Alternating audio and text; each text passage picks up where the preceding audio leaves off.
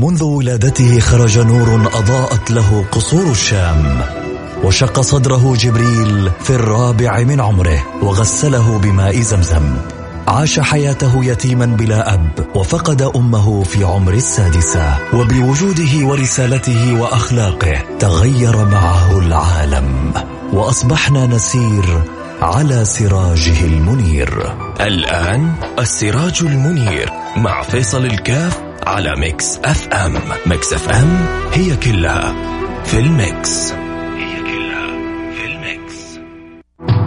السراج المنير مع فيصل الكاف على ميكس اف ام ميكس اف ام هي كلها في الميكس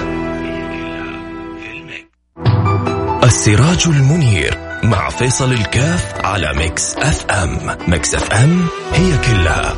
في الميكس في الميكس. Mm-hmm.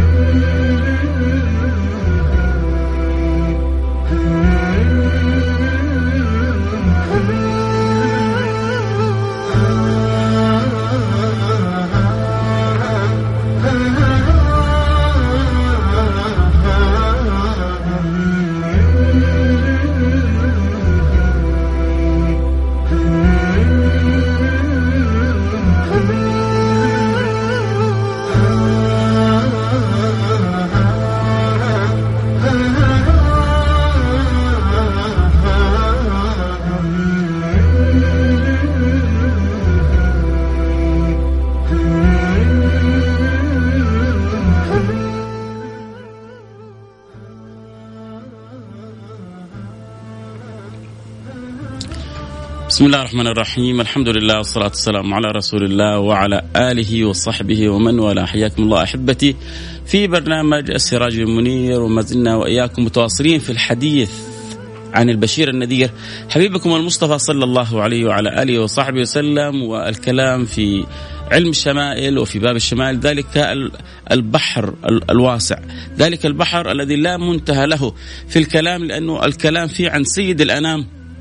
حبيبنا محمد صلى الله عليه وعلى آله وصحبه وسلم وعندما تتكلم عن أخلاق أعظم من أوجده الله على ظهر هذه البسيطة عندما تتكلم عن أفضل من خلقهم الله سبحانه وتعالى على الإطلاق سيد أهل الأخلاق حبيبنا محمد صلى الله عليه وعلى آله وصحبه وسلم كيف يستطيع اللسان أن يوفي هذا الإنسان حقه من الكلام والبيان ولكن يحاول الانسان قدر المستطاع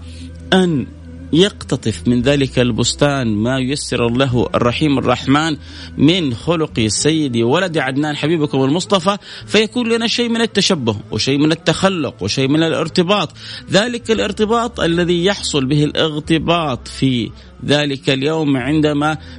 يكرم المرء بالقرب من المصطفى اقربكم مني مجلسا يوم القيامه احاسنكم اخلاقا جعلنا الله واياكم منهم وادخلنا في دائرتهم ولا حرمنا صحبتهم ولا حرمنا مرافقتهم اللهم امين يا رب العالمين ما زلنا واياكم مستمتعين بالحديث في شمائل النبي عن مكارم الاخلاق لسيد السادات اليوم حنتكلم عن خلق حقيقه لربما عندما تفتح كتاب كتب الشمائل قد لا تجد له عنوان صريح واضح فهناك عناوين واضحة في كتب الشمائل عندما تتكلم عن الأخلاق النبوية وهناك آه، عناوين مبثوثة يستطيع الإنسان أن يستخرج من العنوان ألف عنوان فيما يتعلق بسيدي ولدي عدنان في شؤون مكارم الأخلاق حقيقة وأنا أتأمل ما الذي نحتاج أن نتكلم فيه عن شمائل النبي المصطفى صلى الله عليه وعلى اله وصحبه وسلم فالانسان يبحث في الكتب لكن كذلك يحاول ان يتامل في الواقع وان يتامل في الزمان وعن حاجه الانسان لما يسمعه من سيره سيدي ولدي عدنان ومن خلال تجارب الحياه وعندما يسال الواحد عن المواضيع ذات الاهميه التي نحتاج وخصوصا الاجتماعيه والاخلاقيه التي تقوم في المجتمعات نجد ان عدد من الناس يطالبوا بالكلام عن العصبيه وعن العنصريه ذلك الداء الذي اذا تفشى في مجتمع افسده واذا تفشى في مجتمع دمره واذا تفشى في مجتمع مزقه وفرقه لانه يحدث من الفروق ويحدث من آه، التشاحن ويحدث من التضاد ويحدث من نمو الاحقاد في البواطن ما لا يعلمه الا الله سبحانه وتعالى. وهذا الامر اشكاليته انه مع قدمه الا انه متكرر عبر الازمان طالما يوجد هذا الانسان وطالما ان الانسان لم يتزكى ولم يتصفى ولم يترقى ولم يتنقى يتنقى من ماذا؟ يتنقى من شوائب الهوى، يتنقى من شوائب النفس، يتنقى من شوائب الغرور، التعالي، تلك الامراض التي تجعل العصبيه والعنصريه اساس في حياه بعض المجتمعات التي يراد بها السير في غير الطريق السوي ولذلك حقيقة نحتاج أن نتأمل في الشمائل النبوية كيف أن هذا النبي الكريم وكيف أن هذا النبي العظيم حارب تلك العصبية كيف أن النبي المصطفى صلى الله عليه وعلى آله وصحبه وسلم نبذ تلك العصبية ونبذ تلك العنصرية ولم يجعل لها أساس في مجتمعاته الحقيقة أنها كانت موجودة موجودة بقوة عندما كان في مكة وموجودة بقوة حتى عندما ذهب لأهل المدينة ففي مكة كلنا يعرف ما كانت في تلك الحروب التي تقام بسبب العصبية بسبب العنصرية كلنا يعرف في المدينة ما كان ما بين الأوس والخزرج والحروب سجال بين آه، ما بسبب العصبية وبسبب العنصرية وهي كانت أمور متفشية في تلك المجتمعات فجاء سيد السادات بدعوته للأخلاق وللسلوك ولمعالي الأمور ما هو الإنسان سبحان الله كلما نزل إلى الأسفل كلما اتسخ باوحال هذه السلوكيات السيئه وكلما ارتفع الى الاعلى كلما صعد بهمته وعقله ونيته وفكره وروحه الى ما فيه الصفا والنقى الى ما يقربه من المولى تعالى في علاه وكلما ارتفع كلما بعد عن تلك السفاسف التي لو تامل فيها الانسان لاستحى على نفسه وهو يعرف قدر نفسه طبعا اشكاليه كبيره انه ينسى الانسان انه خلق من ماء مهين. اشكاليه كبيره عندما ينسى الانسان انه خلق من نطفه. اشكاليه كبيره لما ينسى الانسان انه لم يكن شيئا مذكورا، هل اتى على الانسان حين من الدهر لم يكن شيئا مذكورا. لما ينسى هذا ويتغافل عن هذه الحقيقه يحصل منه التعالي يحصل منه التفاخر يحصل منه الكبر يحصل تحصل منه الغطرسة تحصل منه شوفة النفس تحصل منه ال- الاحتقارات للآخرين الانتقاص من الآخرين مع أنه دعوات سيد المرسلين كلها جاءت لوأد ولدفن تلك السلوكيات وحصلت قصص ما بين الصحابه وشوفوا كيف النبي صلى الله عليه وعلى اله وصحبه وسلم عالجها وكيف النبي صلى الله عليه وسلم وجهها النبي صلى الله عليه وعلى اله وصحبه وسلم حارب ونبذ آه، العنصريه بحاله وافعاله ومقاله بكل الطرق هذه حارب النبي صلى الله عليه وسلم العنصريه والعصبيه وأنا أجزم وأنا أتكلم في هذا الموضوع أن عدد ممن يسمع يعاني من هذا الأمر لأنه البعض عندما يعيش في مجتمعات الأصل الذي هو يفهمه عن دين الله أن أكرمكم عند الله أتقاكم وهو يرى أنه يعيش في مجتمعات مسلمة الصورة مسلمة والأفعال غير مسلمة ولا مسلمة الأكرم صاحب المال الآن الأكرم صاحب الـ الـ الوجاهة الأكرم صاحب القبيلة الأكرم ولربما تجد تقي أو نقي أو صالح أو عارف أو مقرب لربما غير مأبوه به غير وتعامل معه بالطريقة الصحيحة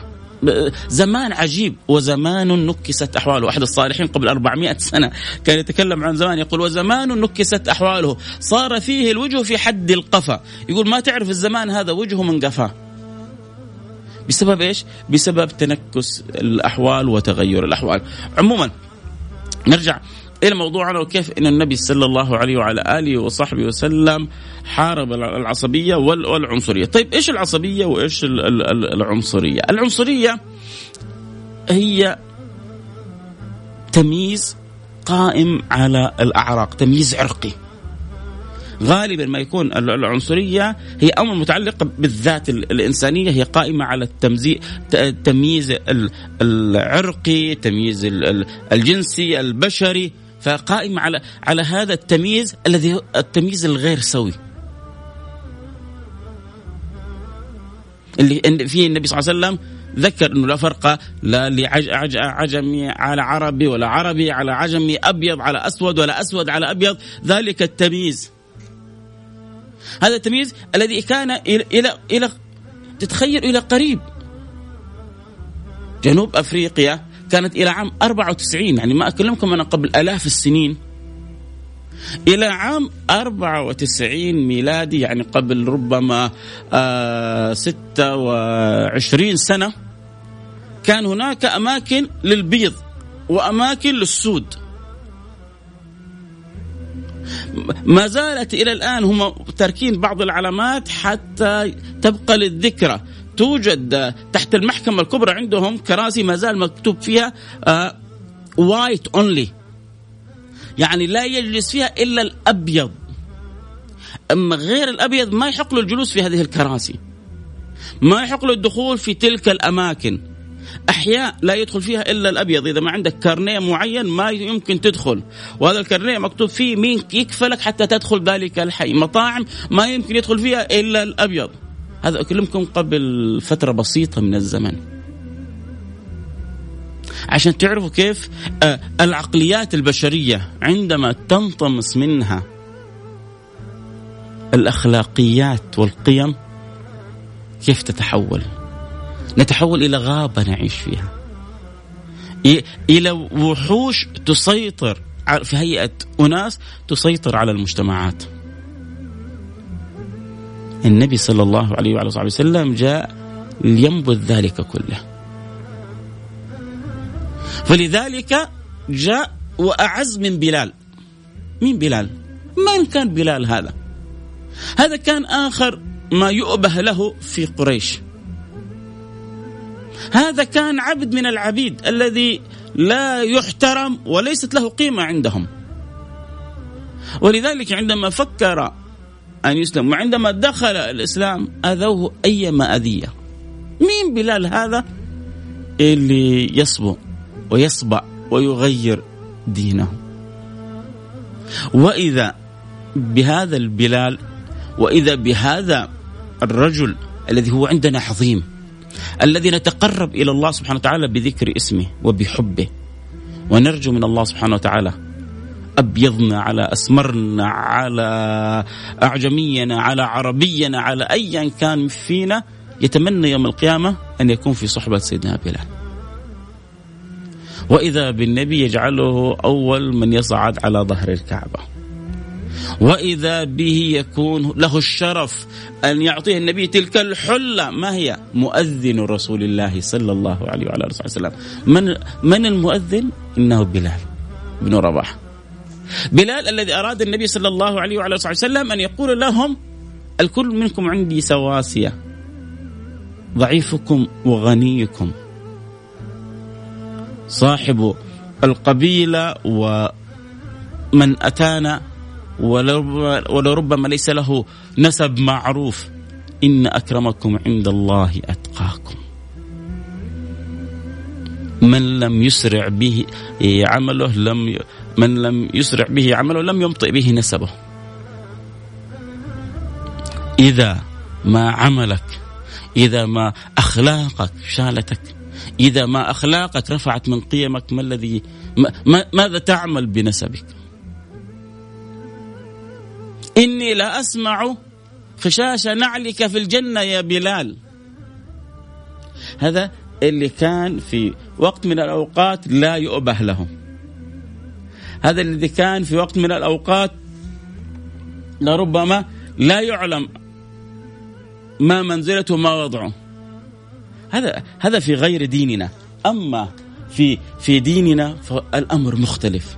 والموضع وضع مختلف والشأن مختلف إني لأسمع خشاش نعلك في الجنة يا بلال من الآن النبي يبشر هذا الذي لم تكن له المنزلة عند قريش عصبية وعنصرية إنك أنت في أعلى الجنة وأسمع خشاش نعلك وأنت لسه عندي في الدنيا إيش خبرك يا بلال فقال سيدنا بلال إني ما توضأت إلا وصليت ركعتين ما انتقض وضوء الا وتوضا وما توضا الا وصلى ركعتين عمل بسيط هذا العمل البسيط الله اكرم به سيدنا بلال ان يسمع رسول الله خشاش عليه في الجنه النبي صلى الله عليه وعلى اله صلى الله عليه وعلى اله وصحبه وسلم اتى ليحارب هذا الامر لان هذا الامر اذا اذا وجد في المجتمعات دمرها فقلنا العنصريه قائمة على التمييز العرقي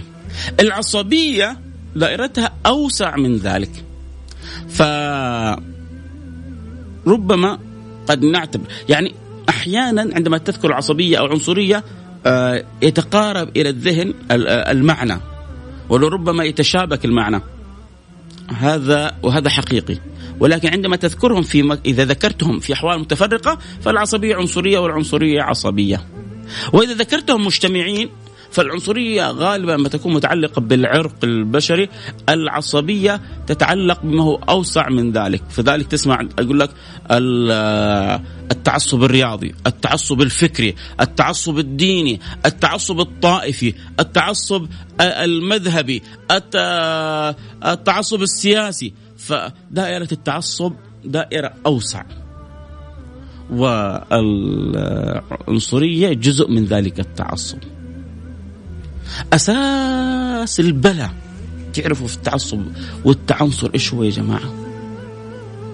الهوى افرايت من اتخذ الهه هواه عندما يغلب الهوى العقل يصبح عند الانسان هذا التعصب شوف شيخ عالم لكن عندما يتعامل مع السائق عشان من جنسيه فلانيه يتعامل معه باحتقار هنا غلب الهوى العقل عاقل انت كعالم عقلك مفروض يخبرك بما اخبر به رسول الله لكن اذا غلب الهوى تاجر شوف تعامله محترم لكن يتعامل مع الخادم والمستحق تعامل اخر ليش لانه من الجنسيه الفلانيه او من ليس بما هو في مستواه او في طبقته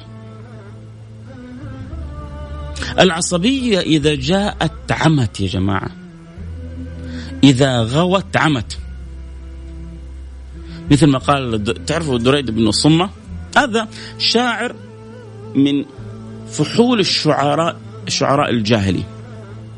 ومات في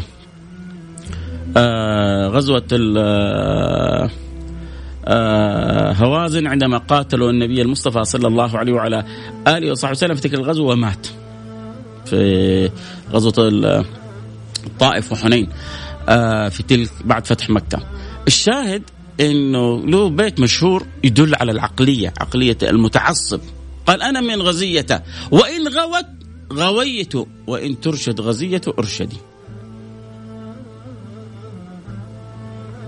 انا من غزيته او غزيته ان غوت غويت وان ترشد غزيه ارشدي. اذا هم راحوا للطريق الضلال رحت معاهم. مفهوم مفهوم التعصب انا اخوي على ابن عمي وانا ابن عمي على الغريب صح على حق على باطل ديننا بيعلمنا غير كذا ديننا بيعلمنا انصر اخاك ظالما او مظلوما قالوا ننصر مظلوم عرفنا ننصر ظالم كيف قال أن تمسك بيده عن أن يقع في الظلم ما في أنا وأخوي على ابن عمي وأنا ابن عمي على الغريب أنا وأخوي على الحق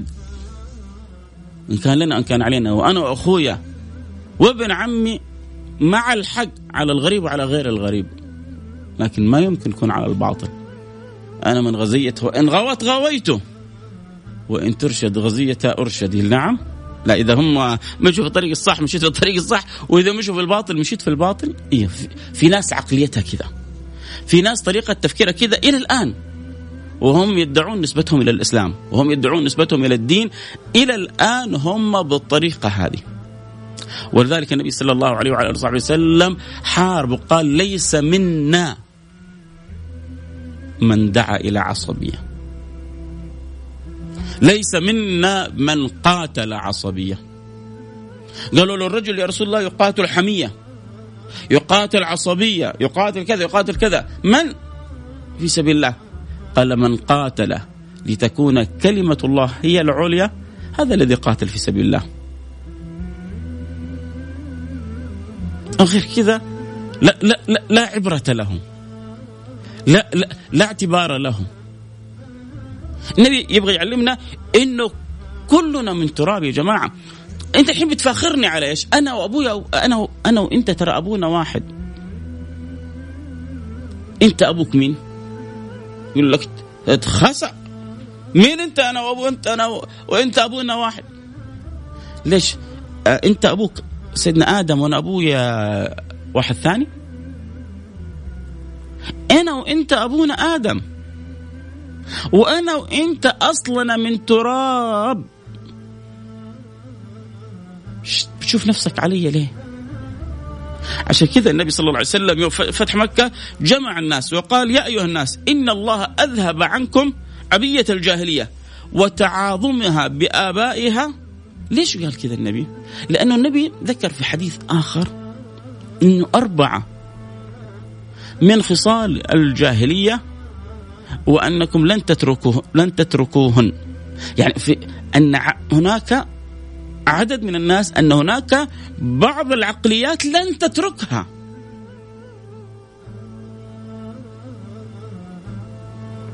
منا ايش؟ التفاخر بالاحساب والطعن في الانساب من هذه الاربعه التفاخر في الاحساب والطعن في الانساب تتفاخر على ايش؟ فلذلك النبي جمعهم وقال لهم إن الله قد أذب عنكم عبية الجاهلية وتعظمها بآبائها فالناس رجلان إذا تبغى تفتخر إذا تبغى تشعر أنك أنت شيء وهذا الشيء الجميل في أنك لما تعيش أنك أنت شيء يربيك على الأدب هذا الشيء اللي يخليك أنت تتفاخر به يربيك على الاستحياء من الله سبحانه وتعالى الشيء اللي أنت في داخلك تحس أنك صرت عظيم كلما ازددت عظمه في هذا الشيء كلما ازددت مع الله حياه وادب وانكسار لما تزيد عندنا الاموال نشوف نفسنا على الناس لما تزيد المناصب تحصل في فلان تتصل عليك كل يوم يرد عليك فجأة صار وزير ولا كذا أنسى يرد عليك ليه؟ أكل في نفسه مقلب صار آه، مسؤول صار آه، في منزله صار في جاه وعنده دائما شعور انه بس الناس تبغى مني او هذول ما اتصل للمصلحه أه، يا سيد حتى لو اتصل احب الخلق الى الله انفعهم للناس من غير ان تخل بعملك ولا بمنصبك اذا تقدر تساعد الناس ساعدهم واذا تقدر تخدم الناس اخدمهم واذا تقدر تكون قريب من الناس كن قريب منهم النبي كانت تاخذه الجاريه وتاخذ بيده فيذهب معها حتى يقضي لها حاجتها اللي هو مشغول بالكون كله اللي جبريل راجع رايح له ونازل من عنده وتوجيهات وتعليمات سماوية وربانية وأحوال أمة وأحوال كون وانشغال بأداء الرسالة وبأداء المهمة وتأتي جارية تبغى النبي يقضي لها حاجتها يروح معاه وتأتي الامرأة تقول له عندي موضوع يقول لها تنحي عن الطريق ويجلس معاه لين يسمع موضوعها كله ويقضي لها حاجتها وانت عشان صار عندك منصب او صارت عندك منزل او صار عندك جاه خلاص كذا تعاليت على الناس يا جماعه الحبيب المصطفى صلى الله عليه وعلى اله وصحبه وسلم عندما حارب العصبيه عرف كم هي تدمر المجتمعات فالعصبيه تدمير المجتمعات العصبيه حجاب يا جماعه تحجب الانسان عن الدين ما, ما الذي منع صناديد قريش عن الدخول في دين الله أه، هرقل لما سأل أبو سفيان تبعه ضعفاؤكم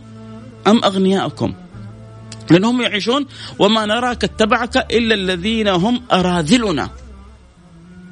من أيام نوح وإلى أيام النبي ودائما يعيشون الفكرة لا لا لا الأنبياء يجوا يبسطوا بساطهم للجميع المتعصبين أنا وفلان كلنا نصير كذا زي بعض عندنا في الدين ايوه انتم كلكم زي بعض ان اكرمكم عند الله اتقاكم عشان كذا النبي صلى الله عليه وسلم يقول فالناس رجلان رجل بر تقي كريم على الله ورجل شقي هين على الله والناس بنو ادم الناس ترى يا جماعه رجلان ما في آه انا الجنسيه الفلانيه أنا من القبيلة الفلانية أنا من المنطقة الفلانية أنا رصيدي كذا تجي تتكلم أحيانا في الدنيا هذه مع بعض الناس يقول لك أنت تعرف تكلم مين أنت لو فيك أخلاق سيد المرسلين ما كنت ما كنت قلت العبارة هذه لكن شوفة النفس شوفة الحال الغرور التعالي النبي صلى الله عليه وسلم كان يقول إنما أنا عبد آكل كما يأكل العبد وأشرب كما يشرب العبد وأنام كما ينام العبد إنما أنا عبد هذا أنت عجبا لابن آدم كان يقول سيدنا علي بن أبي طالب عجبا لابن آدم تنتنه العرقة وتقتله الشرقة وتؤذيه البقة كيف يتكبر على الله يجي الواحد هنا إيه انت عارف انت تكلم مين يا هذا شوف النبي ايش يقول لك يقول لك النبي صلى الله عليه وسلم والناس بنو آدم وخلق الله آدم من التراب يا أيها الناس إنا خلقناكم من ذكر وأنثى وجعلناكم شعوبا وقبائل لتفاخروا ها لتفاخروا لا لتعارفوا مو عشان تشوف نفسك على أحد ولا تتعالى على أحد ولا تتكبر على احد انتبه من العصبيه وابتعد عن العنصريه ان الله النبي صلى الله عليه وسلم يقول ان الله اوحى الي ان تواضعوا وجعلناكم شعوبا وقبائل لتعارفوا ان اكرمكم عند الله اتقاكم ما زال الحديث بقيه ما زلنا واصلين الحديث عن العصبيه والعنصريه كيف النبي صلى الله عليه وسلم من شمائل النبي صلى الله عليه وسلم نبذه ومحاربته للعصبية وللعنصرية نماذج أحياها النبي بحربه بحاله بأفعاله بأقواله طبعا أقوى دعوة دعوة الحال ثم دعوة الأفعال ثم دعوة الأقوال النبي بالثلاثة طرق هذه نبذ وحارب العصبية والعنصرية أكيد حنكون متواصلين وسعداء بالاستماع إلى سيرة سيد المرسلين وفقنا الله وإياكم لما يحب ويرضاه اللهم آمين يا رب العالمين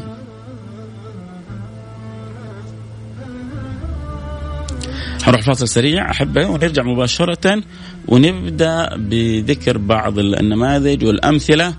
التي تبرز كيف أن النبي صلى الله عليه وعلى آله وصحبه وسلم حارب ونبذ العنصرية بأشكالها آه، كلها بطرقه بطرق بالطرق الثلاثة بحاله وبأفعاله وبأقواله المهم أنه لما نسمع الكلام هذا ناخذ نصيبنا من التطبيق ناخذ نصيبنا من العمل ناخذ نصيبنا من الاتباع ناخذ نصيبنا من الاهتداء بهدي النبي المصطفى اللي يحب يتابع الحلقة أكيد صوت وصورة ينضمون الآن على الانستغرام لايف @فيصل كاف اف اي اي S A L كي اي اف اف اي اي اس اي ال كي اي اف ممكن تتابع الحلقه صوت وصوره نروح فاصل سريع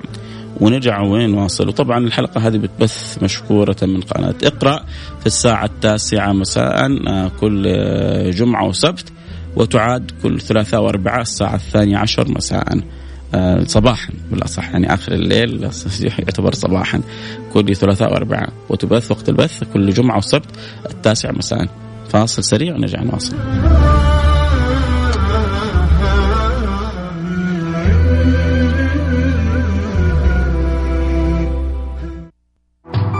السراج المنير مع فيصل الكاف على ميكس اف ام ميكس اف ام هي كلها في الميكس السراج المنير مع فيصل الكاف على ميكس اف ام ميكس اف ام هي كلها في الميكس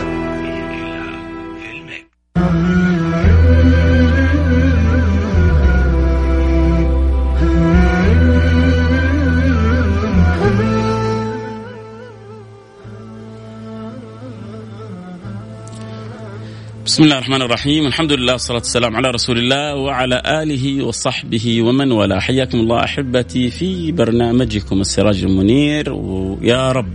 يكون لنا هذا البرنامج سراج منير للسير على هدي البشير النذير حبيبنا المصطفى صلى الله عليه وعلى اله وصحبه وسلم ما الذي نريد ان نخرج به من هذه الدنيا؟ نريد ان نخرج من هذه الدنيا والقدم على القدم ونحن واياكم في حسن الاتباع لسيد الامم قل إن كنتم تحبون الله فاتبعوني يحببكم الله ويغفر لكم ذنوبكم مغفرة للذنوب ومحبة من علام الغيوب الحق سبحانه وتعالى ينالها الإنسان بحسن التبعية لسيد الأنام حبيبنا محمد صلى الله عليه وعلى آله وصحبه وسلم ولا شك أن أقل درجات الاستفادة إني لما أسمع سيرة النبي المصطفى يزداد قلبي تعلق بهذا الحبيب المصطفى وهذا التعلق ينفع وهذا التعلق يفيد وهذا التعلق يرفع وهذا التعلق يزكي وهذا التعلق يطهر القلب لأن القلب إذا تعلق بالصفاء تصفى وإذا تعلق بالنقاء تنقى وإذا تعلق بالأمور المستقذرات صار قذر فعندما يتعلق القلب بسيد الخلق كيف ما يتنور القلب ولا شك ولا شك ان التعلق سوف يثمر التحقق والتخلق باخلاق حبيبنا المصطفى صلى الله عليه وعلى اله وصحبه وسلم. فدائما ونحن واياكم باستماعنا بمتابعتنا بمشاهدتنا للسيره نحن واياكم مستفيدين، يكفي ان تمضي اوقاتنا ونحن في تتبع لاخبار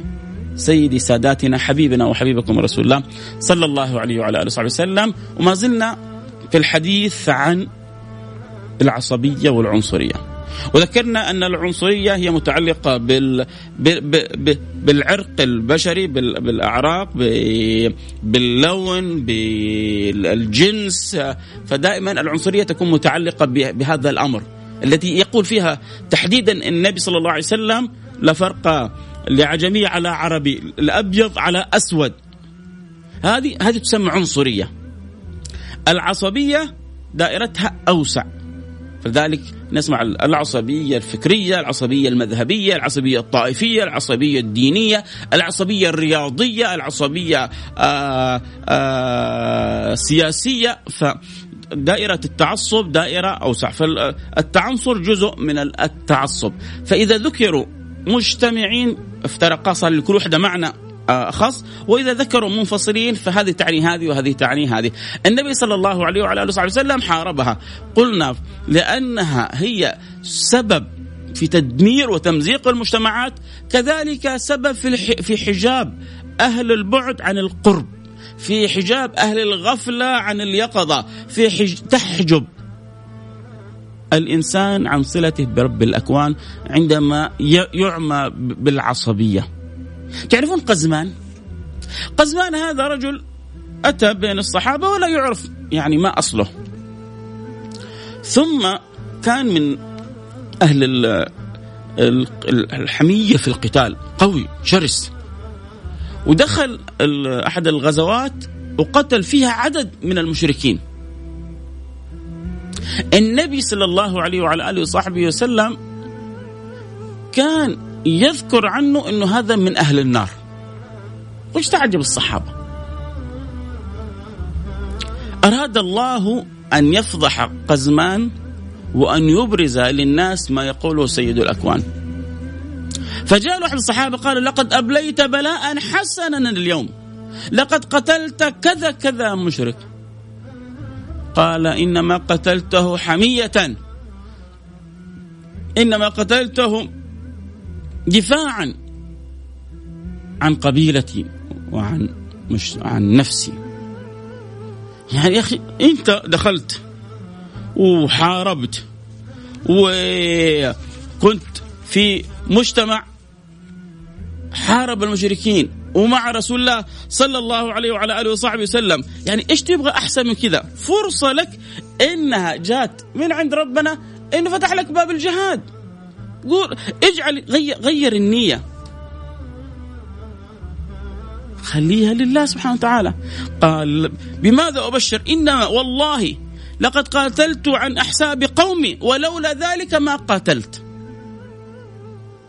طبعا هو لما قاتل عدد من المشركين وقتلهم أثخنته الجراح لما اشتدت عليه الجراح أخذ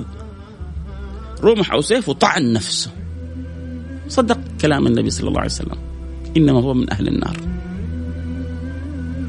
ليه؟ لان العصبيه اعمته. العصبيه اعمت كفار قريش عن ان يتبعوا رسول الله صلى الله عليه وسلم. اعمت صناديد نجد عن ان يتبعوا النبي المصطفى صلى الله عليه وعلى اله وصحبه وسلم، كلنا يعرف مسيلمه. والكل يعرف انه كذاب، حتى ترى اصحابه كانوا يعرفون انه كذاب. وكان من أشدهم كذب ابن عنفوة ابن عنفوة هذا رجل أتى عند النبي صلى الله عليه وسلم وأسلم وتعلم شيء من القرآن فأرسله رسول الله إلى نجد إلى مسيلمة حتى يعلمهم شيء من هذا الدين كما تعلموا سيدنا مصعب كان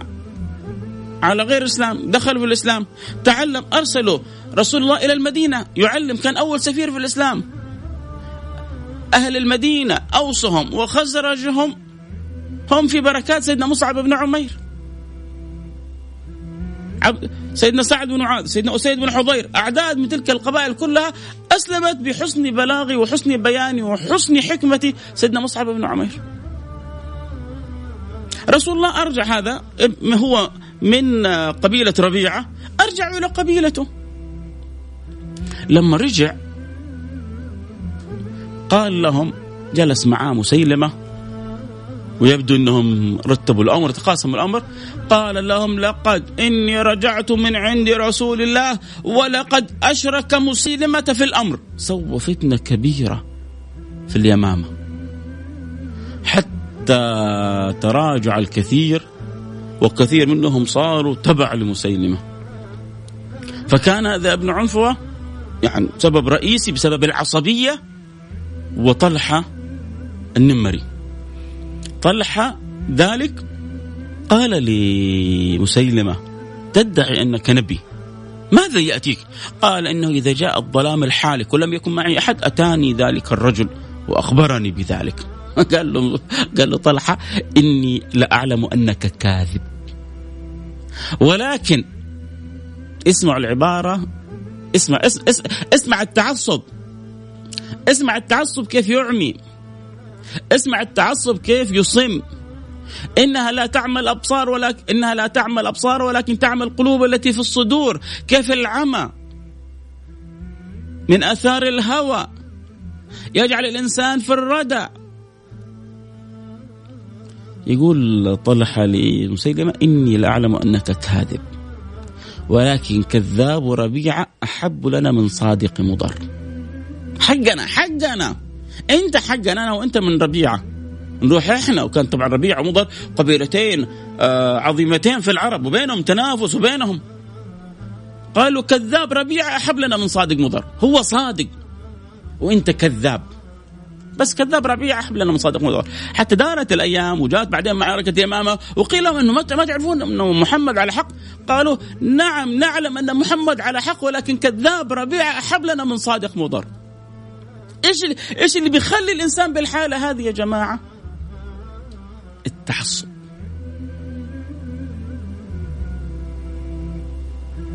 لذلك لما صار في مره من المرات انه مهاجري تعدى عدى على آه، أنصاري سكعه في الطريق فتأثر الأنصاري فأنت جاي عندنا وكذا بالطريقة هذه تسيء لنا شيء بالنسبة لهم كان أمر جدا صعب فنادى هذا الأنصاري يا للأنصار ونادى المهاجري يا للمهاجرين يعني كانت كسع رجل مهاجري أنصاري أو أنصاري مهاجري طيحه وسقط عليه اللي يكون أمر بسيط نحولها إلى كانت ممكن تشتعل فتنة يقول أنصار إحنا اللي جي آويناكم وضممناكم واحتضناكم يلا خلاص اطلعوا برا بلدنا و ويضعف الإسلام ويضعف الدين ويفرح الأعداء ويجدون ثغرة ولربما تأتي قريش وتقول للمهاجرين نحن نعزكم على الأنصار ويأتوا اليهود يقولون هذه بلدكم ونحن نقف معاكم وتحصل فتنة كبيرة النبي وأدها في لحظتها وصاح فيهم وقال دعوها فإنها منتنة عفنة هذه نتانة دعوها فإنها منتنة الحاجة اللي بتسووها عيب الحاجة اللي بتسووها غير لائقة لا وأنا فيكم ورسول الله بينكم دعوها فإنها منتنة لذلك العصبية والعنصرية يكاد يكاد أن أنها لم تكن موجودة في زمن رسول الله يعني كانت تبذر بذورة فيطفئها مباشرة رسول الله تذكر كتب التاريخ أنه حتى بعد وفاة النبي صلى الله عليه وعلى آله وصحبه وسلم بعض من أسلموا يعتبروا من المؤلفة قلوبهم حديثي عهد بإسلام ومنهم أبو سفيان حتى النبي صلى الله عليه وسلم كان يعطيهم العطاء يؤلف قلوبهم هم أصلا بعد فتح مكة ما احتكوا بالنبي كثير وبعضهم بقى في مكة الشاهد لما توفى النبي صلى الله عليه وعلى وصحبه وسلم وجاءت البيعة لسيدنا أبي بكر الصديق فابو سفيان تذكر بعض كتب التاريخ انه قال يعني من اب من ابا بكر وفينا علي وفينا العباس مين ابو بكر فمباشره سيدنا علي بن ابي طالب نهى عن تلك الدعوه وانشغل بسيدنا فاطمة شيء من الزمن ثم توجه مباشرة وبايع سيدنا أبو بكر الصديق حتى ما يفتح مجال لا لذا ولا لذاك أن يثير العصبية الله متولي أمره هذه الأمة والله المتكفل بها سواء قامت على يد سيدنا أبو بكر سيدنا عمر سيدنا عثمان سيدنا علي أيا كان فالدعوة التي خرجت من أبو سفيان كانت فيها ريحة العصبية ليش؟ لأنه علي, علي حقنا قرشي مننا من نفس البطن من أبو بكر وأين علي وأين العباس أسكته مباشرة سيدنا علي بن أبي طالب وانشغل شيء من الزمن بسيدة فاطمة ثم مباشرة توجه بعد ذلك وبايع سيدنا أبو بكر الصديق متى بدأت العصبية تبرز وتظهر عندما بدأ الخوارج يفهموا الدين بأهوائهم عندما خلطوا ما بين اجتهادات سيدنا عثمان بن عفان وظنهم أن هذه تعصب عصبية محضة لقبيلته ولأسرته يقرب هذا وينصب هذا ويعطي هذا يقول لك هذا عثمان عفان جالس يقرب أقربائه لعصبية وقرب أقربائه ولكن نحن محسنين الظن في سيدنا عثمان عفان إنما هو كان اجتهاد منه اجتهاد منه لتقريبهم للدين اجتهاد منه لتأليفهم اجتهاد منه سيدنا عثمان بن عفان ما ضر عثمان ما فعل بعد اليوم ذي النورين الذي زوجه النبي ابنته الأولى ثم زوجه النبي ابنته الثانية وقال لو كانت عندي ثالثة لزوجتها عثمان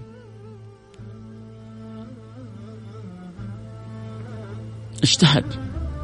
لكن الخارج رأوا أن هذا فلما قاسوا الأمور بالعصبية لأن قلوبهم مليئة عصبية أحدثوا الشر في هذه الأمة ومن يوم سيدنا عثمان والأمة تتقلب في بحور الفتن ما الذي اشعل نار الفتنه هذه؟ انها التعصب والعصبيه يا جماعه. لذلك النبي صلى الله عليه وسلم قال ليس منا من دعا الى عصبيه، هذا الذي يدعو الى العصبيه هذا ما هو منا ابدا، ولذلك النبي صلى الله عليه وعلى صحبه وسلم قلنا حاربها بنفسه فجاب سيدنا صهيب وانزلوا منزلته. ربح البيع ابا يحيى. جاب سيدنا بلال وجعلوا مؤذن رسول الله صلى الله عليه وعلى اله وصحبه وسلم جاب سيدنا سلمان الذي جاء شريدا طريدا من بلاده وقربه واحتضنه لا واعلن الاعلان الاكبر سلمان منا ال البيت سلمان شاب جاء من خراسان شاب فارسي لا هم من الأصول العربية ولا هم من جزيرة العرب سلمان منا لا فرق لأبيض على أسود ولا لأعجمي على عربي إلا بالتقوى الناس بنو آدم وآدم من تراب حطوها في حلقة في, في, في أودانكم وعقولكم وأذهانكم وأفكاركم دائما عيش الفكرة هذه جعلناكم شعوبا وقبائل لتع... لتفاخروا أعوذ بالله من الشيطان الرجيم لتعارفوا إن أكرمكم عند الله أتقاكم ليس منا من دعا إلى عصبية شفنا كيف غزمان ونهايته شفنا كيف آه أنصار مسيلمة ومعرفتهم بأنه النبي حق لكن الهوى كيف يهوي بهم الهوى كيف ياخذ بهم لذلك جاء في الحديث ومثل الذي يعين قومه على غير الحق كمثل البعير ردي في بئر فهو ينزع منها بذنبه بذنبه مثل الذي ينصر قومه بغير الحق كمثل بعير ردى في بئر فهو ينزع منه بذنبه والذنب تعرفوا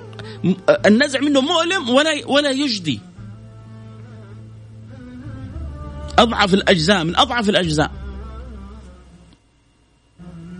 هذا مين هذا الذي ينصر قومه بغير الحق وكم هم يعني اناس في زماننا ايوه انا مع اخويا ولو على الباطل كذا تجلس مع بعض الناس يقول لك ايوه انا مع اخويا ولو على الباطل انت واخوك خذوا لكم لفحه من جهنم يوم القيامه وخليه ينفعكم باطلكم هذه انا والحق على اخويا انا واخويا مع الحق انصر اخاك ظالما او مظلوما لما يوقع في الباطل والخطا امسك انا على يده وامنعه من الباطل ما اشهد كذب اقول لك يا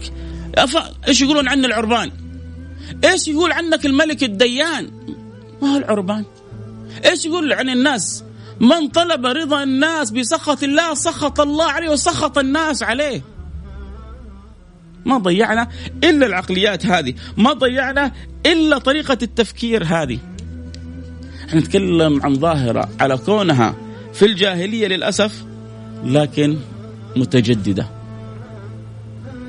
للاسف والنبي صلى الله عليه وعلى وصحبه وسلم ذكر أن ثلاثة لن تزال من أمتي وفي حديث مسلم أربع من خصال الجاهلية لن تتركوهن طبعا مش كل الناس انه اي اي انها حتبقى موجوده في بعض الناس الين يوم القيامه ذكرنا منا ايش التفاخر بالاحساب والطعن في الانساب طبعا الأربعة ذكرها النبي قالوا الاستسقاء بالنجوم والنياحة لكن هنا شاهدنا الطعن في الأنساب والتفاخر بالأحساب أنا من قبيلة فلان أنا من المجتمع الفلاني أنا أنا من دا يقولون من كانت عنده الأنا ذاق العنا وما عرف الهنا إن الله أوحى إلي أن تواضعوا من تواضع الله رفعه سيدنا رسول الله صلى الله عليه وعلى اله وصحبه وسلم حصلت بينه آه، سيدنا بين صحابي وبين سيدنا بلال ويقال أن الصحابي هذا تذكر بعض الروايات أنه أبو ذر قال لسيدنا بلال يا ابن السوداء ما تتخيل قد إيش النبي تأثر وقد إيش النبي تضايق حتى يعني قال كلمة قوية لأبي ذر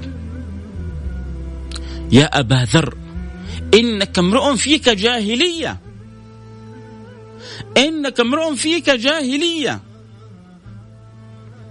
هذا كلمه كلمه واحده احنا نجيب زيها في اليوم بس الواحد عشرات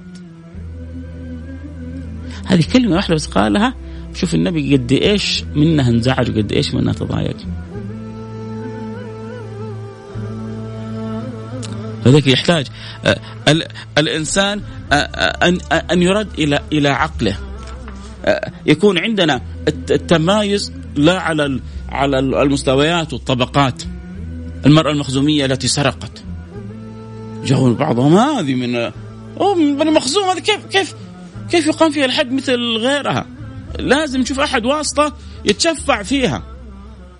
مين مين مين قالوا ما له إلا الحب ابن الحب أسامة بن زيد شاب صغير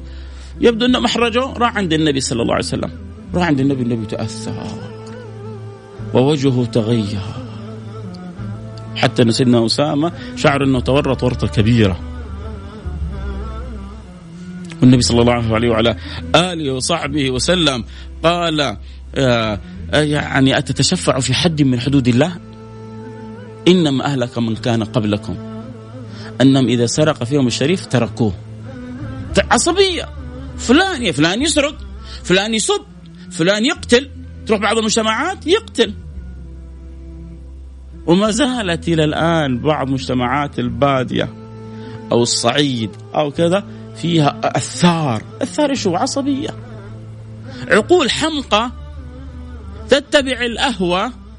يصيبها العمى تذهب إلى طريق الردى قتل أخويا نقتل قبيلة كاملة ما في ما في دولة ما في قانون ما في شريعة ما في قضاء ما في نظام ما في دين فلان غلط علي امسك الرشاش فلان ساقط بالسياره الى الان اسمعها اطلع انا المسدس انا اادبه يقوم يطخه فلان تجرع على قبيلته بكلمه انا امسحه البلاط انهيه من الوجود فلان غلط على فلان القبيله كله حقه انا اوريه اوقفهم عن حدهم عمى إنها لا تعمل الأبصار ولكن تعمل القلوب التي في الصدور يا أسامة أتشفع في حد من حدود الله إنما أهلك من كان قبلكم إذا سرق فيهم الشريف تركوه وإذا سرق سرق فيهم الوضيع يعني الوضيع عندهم في نظرهم يعني ولو قد يكون عند الله عظيم أقاموا عليه الحد يا أسامة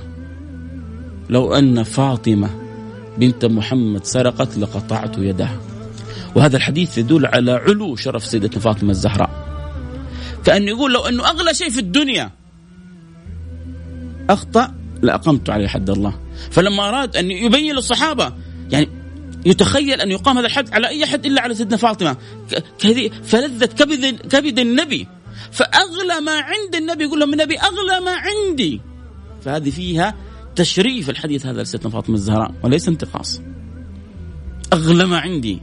لو أخطأت في حد من حد الله لأقمت عليها حد الله سبحانه وتعالى فكيف بالمرأة المخزومية عشان كذا نحتاج يا سادتي أن نؤصل هذا الامر في مجتمعاتنا، ان نؤصل هذا الامر في اهلنا، ان نؤصل هذا الامر في احبتنا، ان نؤصل هذا الامر حتى في انفسنا، ما نتعود لا على شوفه النفس لا على السخريه، يا ايها الذين امنوا لا يسخر قوم من قوم عسى ان يكونوا خيرا منهم. ولا نساء نساء عسى ان يكن خيرا منهن، ولا تلمزوا انفسكم ولا تنابزوا بالالقاب، بئس الاسم الفسوق بعد الايمان.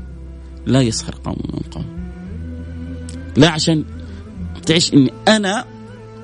انا خليجي اقوم انا اشوف نفسي على العربي انا عربي اقوم اشوف نفسي على العجمي انا آه، من القبيله الفلانيه اشوف لا لا لا والله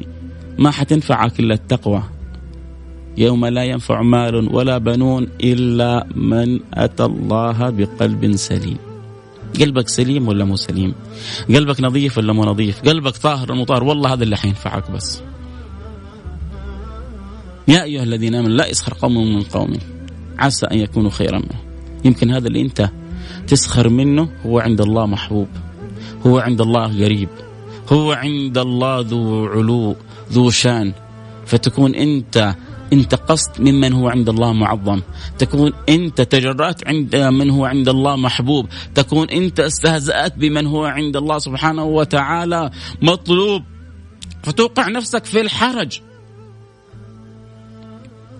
ويرتج عليك الباب رج ايش الذي يحرجك الى هذا الامر طب كيف اسوي احسن الظن في الناس وتعلم خلق سيد الناس حبيبكم محمد صلى الله عليه وعلى آله وصحبه وسلم قلنا لكم دعا إلى الله سبحانه وتعالى بإيش بمقاله ودعا إلى الله سبحانه وتعالى بأفعاله ودعا إلى الله سبحانه وتعالى بأحواله بأحواله كيف كان هل في هناك في العرب في الخلق من هو أشرف منه منزلة ومع ذلك كان صلى الله عليه وعلى صحبه وسلم يتعايش مع الجميع ولا يشعر أحد بالانتقاص وإذا قال إيه لو دعيت إلى ذراع أو أهدي إلي كراع لقبلت أنا لو دعوني حتى الكراعشة هذا أحقر ما في الحياة الحي... يسمونه كرعان وكذا هذا اللي ما فوق الحافر لو لو حد سوالي وليمة وأنا أشرف الخلق على هذا لأجبتهم وكل فرح وسرور يمشي في الأسواق يأكل الطعام آه، يجالس الفقراء يقضي حوائج المحتاجين يقدم الآخرين على نفسه حاله كله ما رؤوا في يوم من الأيام دعوة لا إلى عصبية ولا إلى عنصرية ولا إلى علو نفس بل كان يقدم الآخرين على نفسه تأتي الأموال فيقسمها ولا يبقي لنفسه ولا لبيته شيء فيمر عليه الهلال والهلالان والثلاثة ولا يوقد في بيت النبي نار وهو الذي يعطي ذلك الرجل وادي من الغنم فيقول أتهزأ بي يا رسول الله فيقول كلها لك فيقول ويصيح بأعلى صوته يا قوم أسلموا فإن محمدا يعطي عطاء من لا يخشى الفقر لا توجد في بيته شاة واحدة وهو يعطي الآخرين وادي من غنم ما عرف لا التكبر ولا العصبية ولا العلو يمشي مع المساكين يتفقد أحوال الضعفاء يقول إنما أنا مسكين يسأل الله أن يحشره في زمرة المساكين ونحن نسأل الله سبحانه وتعالى أن يرزقنا حقائق المسكنة والأدب والتواضع وأن يحشرنا الله سبحانه وتعالى في زمرة المساكين فهذه دعوة النبي بحاله دعوة النبي صلى الله عليه وسلم بأفعاله ما قالوا لأبي ذر ما قالوا المهاجرين ما قالوا الأنصار ما أوصى به أنها آه، منتنة دعوته بمقاله الحديث الكثيرة الواردة عن النهي عن العصبية وقوله ليس منا من دعا إلى عصبية هذا الذي يدعو إلى عصبية هذا ما هو مننا فليبحث له عن دين آخر يبحث له عن انتساب آخر يبحث له إلى عن مجتمع آخر لكن لا يحسب نفسه مننا وهو يدعو إلى العصبية ليس منا من دعا إلى العصبية وليس منا من قاتل على العصبية وليس منا من مات على عصبية يعني عندك فرصة انت بتموت وانت متعصب في ناس يموتوا هم على قمه تعصبهم شوفه النفس على الاخرين الشعور بالانتماء لمنصب لجاه لقبيله لا لا لا لا لا انت بتموت لان النبي قال انت ما انت منه والله نسبتك للنبي محمد اعظم لك من ألف قبيله انت فيها واعظم لك من ملايين الدولارات اللي في رصيدك واعظم لك من مناصب الدنيا كلها لو الدنيا كلها كانت دولة واحدة حطوك أنت ملك عليها لكنك أنت بعيد عن النبي محمد والله ما تنفعك ليس منا من مات إلى عصبية لذلك أختم حلقتي بقول الله سبحانه وتعالى يا أيها الناس إنا خلقناكم من ذكر وأنثى وجعلناكم شعوبا وقبائل لتعارفوا إن أكرمكم عند الله أتقاكم إن الله عليم خبير الله يوفقنا وإياكم يرزقنا حقائق التقوى والاستقامة والأدب ويبعد عننا العصبية ويرزقنا التواضع ويرزقنا حب الناس وحسن الظن بالناس والحرص على المنزلة والجاه الكبير عند الله بالتقوى ولباس التقوى ذلك خير اللهم امين يا رب العالمين نلتقي معكم على خير في امان الله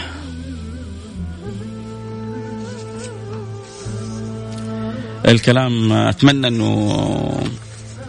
يكون واصل للقلب اتمنى انه نكون رساله آه، مؤثره ومعبره اتمنى انه نكون قدرنا آه، نحارب آه، هذه الخصال الذميمه في المجتمعات ونقول يا رب التوفيق من عند الله سبحانه وتعالى آه الله لا يحرمنا خير ما عنده لشر ما عندنا ويجعلنا واياكم آه، موفقين باذن الله سبحانه وتعالى ومعانين وملهمين اللهم امين يا رب العالمين. آه، وصلنا تقريبا لختام الحلقه. واشكر كل من تابع وكل من استمع وكل من ان شاء الله يكون استمتع بالحلقه والتوفيق من عند الله سبحانه وتعالى آه، نختم حلقتنا بالتوجه إلى الله سبحانه وتعالى بالدعاء أن يصلح حالنا بسم الله الرحمن الرحيم الحمد لله رب العالمين اللهم صل وسلم على سيدنا حبيبنا محمد وعلى اله وصحبه اجمعين اللهم اسالك يا اكرم الاكرمين يا ارحم الراحمين يا من لا تخيب من دعاك ولا ترد من رجاك ان تخلقنا باخلاق حبيبك ومصطفاك سيدنا محمد صلى الله عليه وعلى اله وصحبه وسلم وان تحفظنا من كل سوء وان تحفظنا من كل مكروه وان تغفر لنا وان ترحمنا وان ترضى عنا وان تصلح لنا حالنا وان ترزقنا الاستقامه وتجعلها لنا أعظم كرامة اللهم ارزقنا الاستقامة واجعلها لنا أعظم كرامة اللهم ارزقنا الاستقامة واجعلها لنا أعظم كرامة اللهم اجعلنا كما تحب وترضى وردنا إليك مردا جميلا يا رب العالمين اللهم كل مكان من التصرفات والسلوكات التي لا ترضيك فنسألك أن تبعدها عنا باعد بيننا وبين كل ما لا يرضيك كما باعدت بين المشرق والمغرب وكما بعدت بين السماء والأرض باعد بيننا وبين كل ما لا يرضيك اجعلنا كما تحب وترضى وارحمنا برحمتك الواسعة عنك أرحم الراحمين اللهم نسألك أن توسع لنا في أرزاقنا وأن تقضي عنا ديوننا وأن تشفينا من جميع أمراضنا وأن ترضى عنا وأن تصلح لنا أحوالنا وأن تخلقنا وأن تخلقنا بأخلاق سيدنا وحبي سيدنا حبيبنا محمد وإنك لعلى وإنك لعلى وإنك لعلى خلق عظيم فيا عظيم خلقنا بأخلاق العظيم فيا عظيم خلقنا باخلاق النبي الكريم يا عظيم خلقنا باخلاق النبي الرحيم اللهم امين يا رب العالمين اللهم وفق خادم الحرمين الشريفين اللهم وفق مليكنا لكل ما تحب وترضاه اعنه وفقه وخذ بيده لكل ما فيه الخير للعباد والبلاد واعطه الصحه والقوه والعافيه والحكمه والحنكه أخذ هذه السفينة إلى بر الأمان اللهم آمين يا رب العالمين ووفق ولي عهده لكل ما فيه الخير يا رب العالمين واجعله خير معين له على ما فيه الصلاح والإصلاح البر والتقوى اللهم آمين يا رب العالمين وفقه في همته وفي حركته وفي رغبته في الارتقاء بهذه البلاد لكل ما فيه الخير يا رب العالمين اللهم وكل من وليته أمر المسلمين فخذ بأيديهم إليك ردهم إليك مردا جميلا أصلح الراعي والرعية واصلح الأمة المحمدية واصلح أحوالنا كلها واجعلنا كما تحب وترضى وارحمنا وارحمهم برحمتك الواسعة إنك أرحم الراحمين اللهم نسألك يا أكرم الأكرمين يا أول الأولين ويا آخر الآخرين ويا ذا القوة متين ويا راحم المساكين ويا أرحم الراحمين نسألك أن تقبلنا على ما فينا وأن تحسن خواتيمنا وأن تراضي عنا احفظ لنا بلادنا الحرمين الشريفين من كل سوء من كل مكروه اللهم من أراد بلادنا بسوء فاجعل كيده في نحره وتدبيره وتدميره واحفظنا واحفظها واحفظ ما فيها ومن من فيها من كل سوء من كل مكروه وسائر بلاد المسلمين يا رب العالمين عجل بالفرج عن اهلنا في اليمن واهلنا في الشام والمسلمين في كل مكان يا رب العالمين وارزقنا واياهم حسن الادب معك وحسن الرجوع اليك وحسن المعامله في مع بعضنا البعض حتى نقابلك وانت راضي عنا ارزقنا توبه قبل الموت وشهاده عند الموت ومغفره بعد الموت وعفو عند الحساب وامان من العذاب وارزقنا الجنه وارزقنا النظر الى وجهك الكريم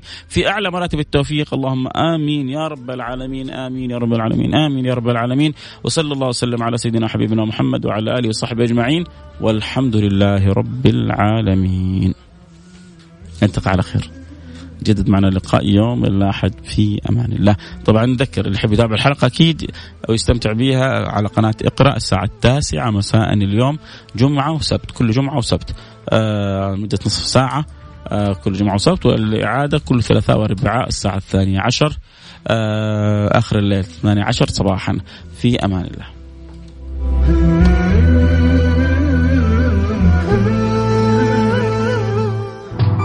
السراج المنير مع فيصل الكاف على ميكس اف ام ميكس اف ام هي كلها في الميكس